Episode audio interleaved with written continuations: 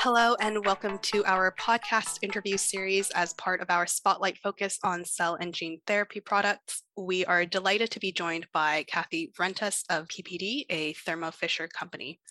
Kathy is a senior research scientist at PPD. Kathy leads a team in the development, transfer, and validation of immunoassay PK and ADA methods for protein and oligonucleotide therapeutics and cell and gene therapies. Thank you so much for joining me today, Kathy. It's great to be here today, Vivian, join you to talk about cell and gene therapy. So, my first question for you is What are some of the types of bioanalytical assays important for gene therapy products?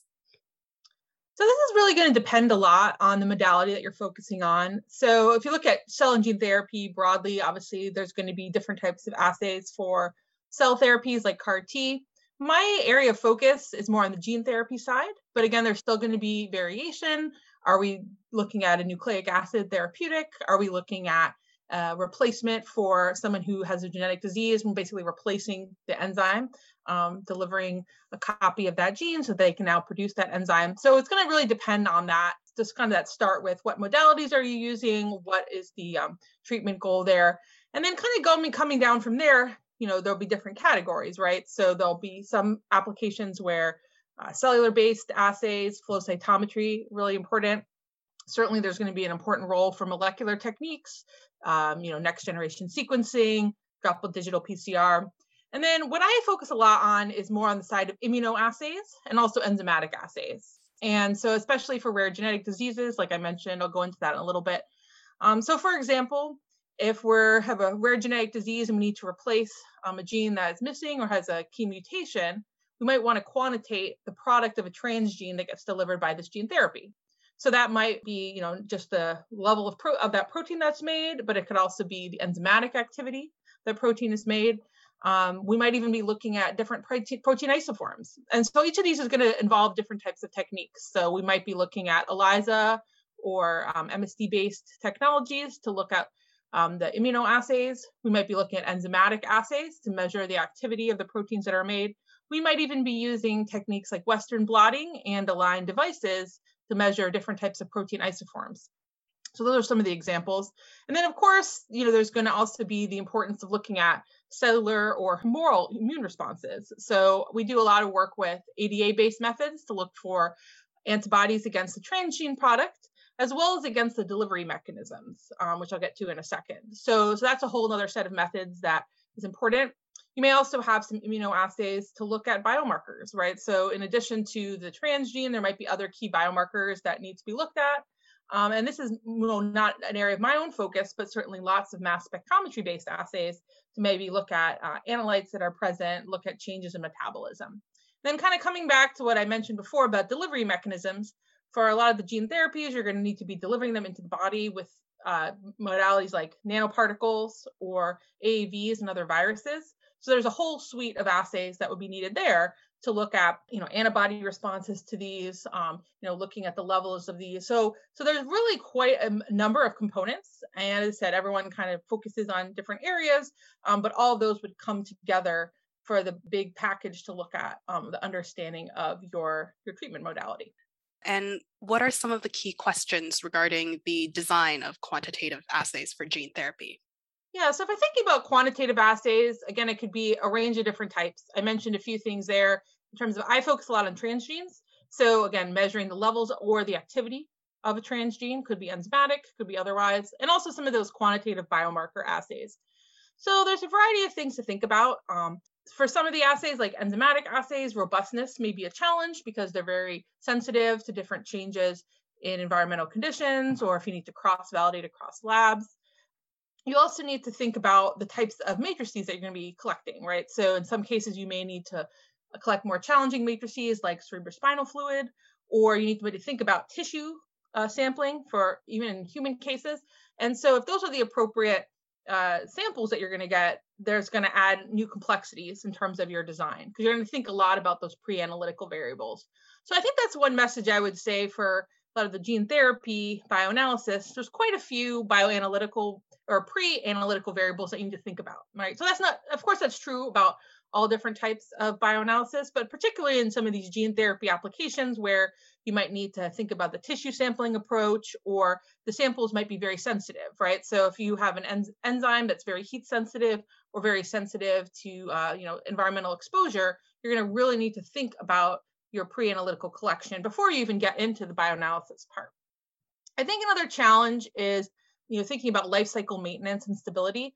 So a lot of gene therapy, you know, you'd be thinking about clinical trials in a longer time frame, right? Because you're going to need to make sure that not just that you see changes and improvements at first, but there's a duration of the changes over multiple years.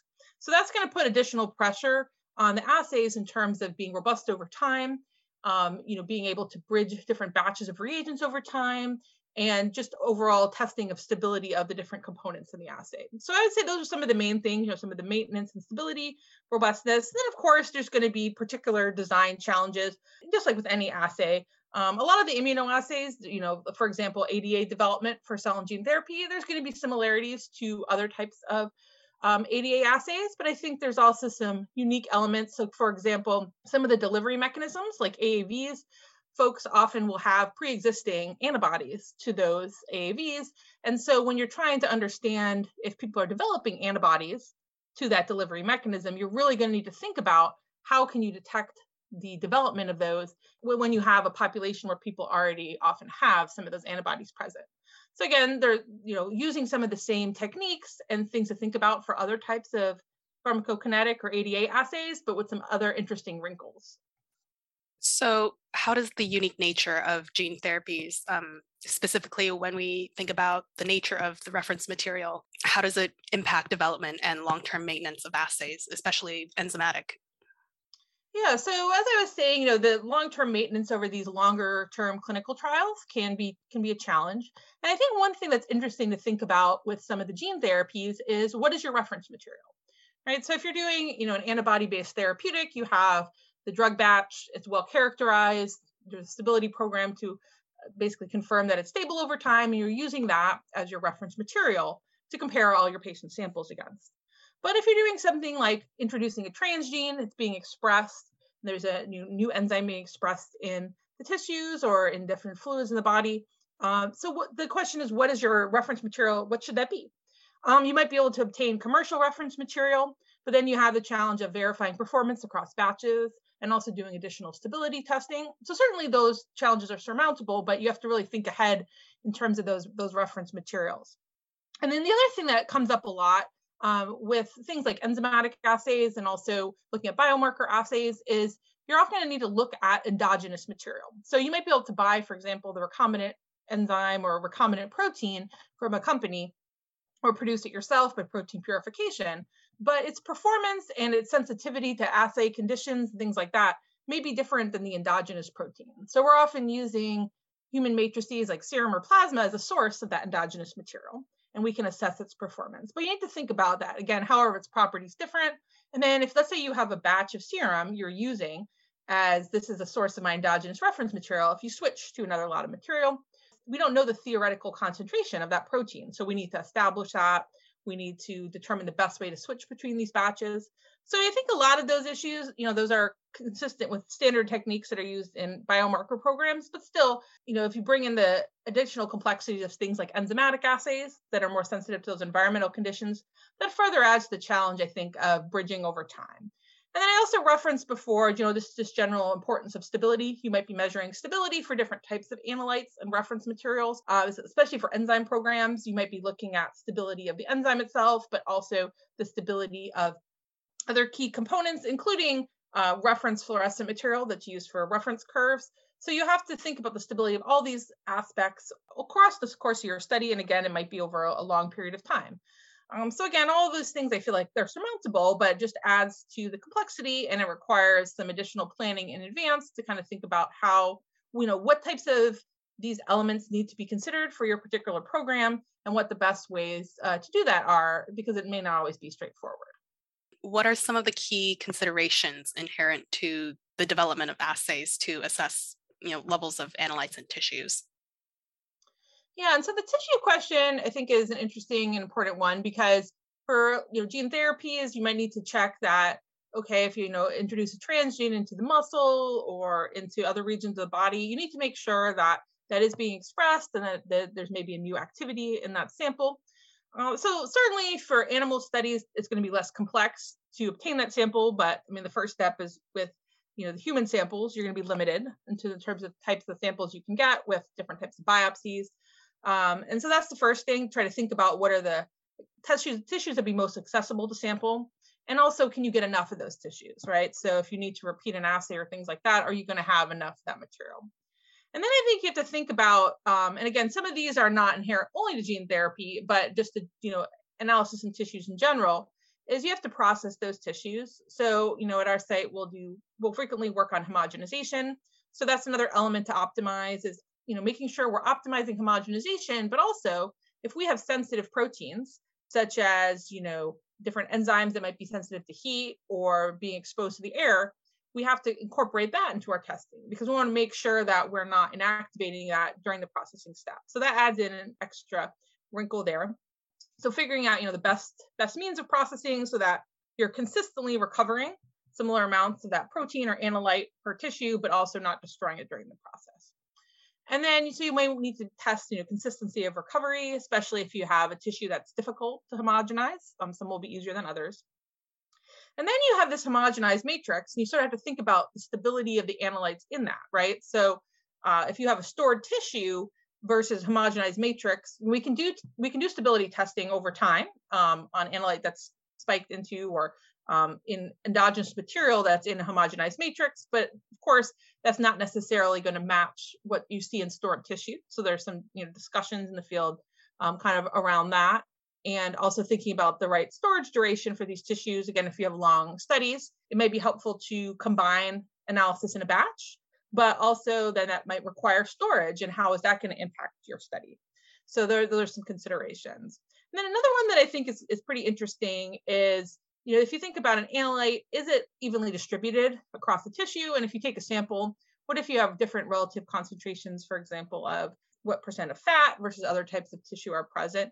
And so, you know, this is an area that probably more in the clinical realm than my bio, bioanalytical realm, but it is something that I think is important to think about is, you know, how much variation would you see? I mean, generally for you know, human sample, we're not going to have that ability to, to test, but I think you could do some testing, for example, animal samples, kind of see how consistent different homogenizations would be you know, as part of a development of, of the assay. So I think there's some questions there in terms of what's the extent of testing that's needed to make sure uh, that you know your assay is robust and, and all of it kind of probably comes down to what's the the context for use of your assay right? So what types of changes this is a big thing in the biomarker field what types of changes are you expecting? Are you expecting to see very large increases in the biomarker? Are you expecting to see very large increases in the expression of the transgene? If so more variation may be scientifically justifiable whereas if you're expecting or need to be able to see small differences then that's going to be uh, much more challenging um, and then also just thinking about other inhibitors that might be present in the tissues and how, you know, what would be proper to dilute it. Then when you go to validate the assays, of course, you have to think about what are the correct parameters, you know, how, um, how stringent should the precision of the assay be? Again, coming coming back to that context of use question. So, um, you know, what types of precision is going to be enough for you to be able to reliably uh, say that you have a specific difference that's present. And some of that would come into discussions with biostatisticians to figure out you know what really is needed for that application Thank you so much for joining me today, Kathy, and for sharing your knowledge and insights on this topic of bioanalytical assays for gene therapies. And to our listeners, you can find more features for our spotlight on cell and gene therapy products at Bioanalysis Zone. You can also follow us on Twitter, Facebook, and LinkedIn. Thank you for listening.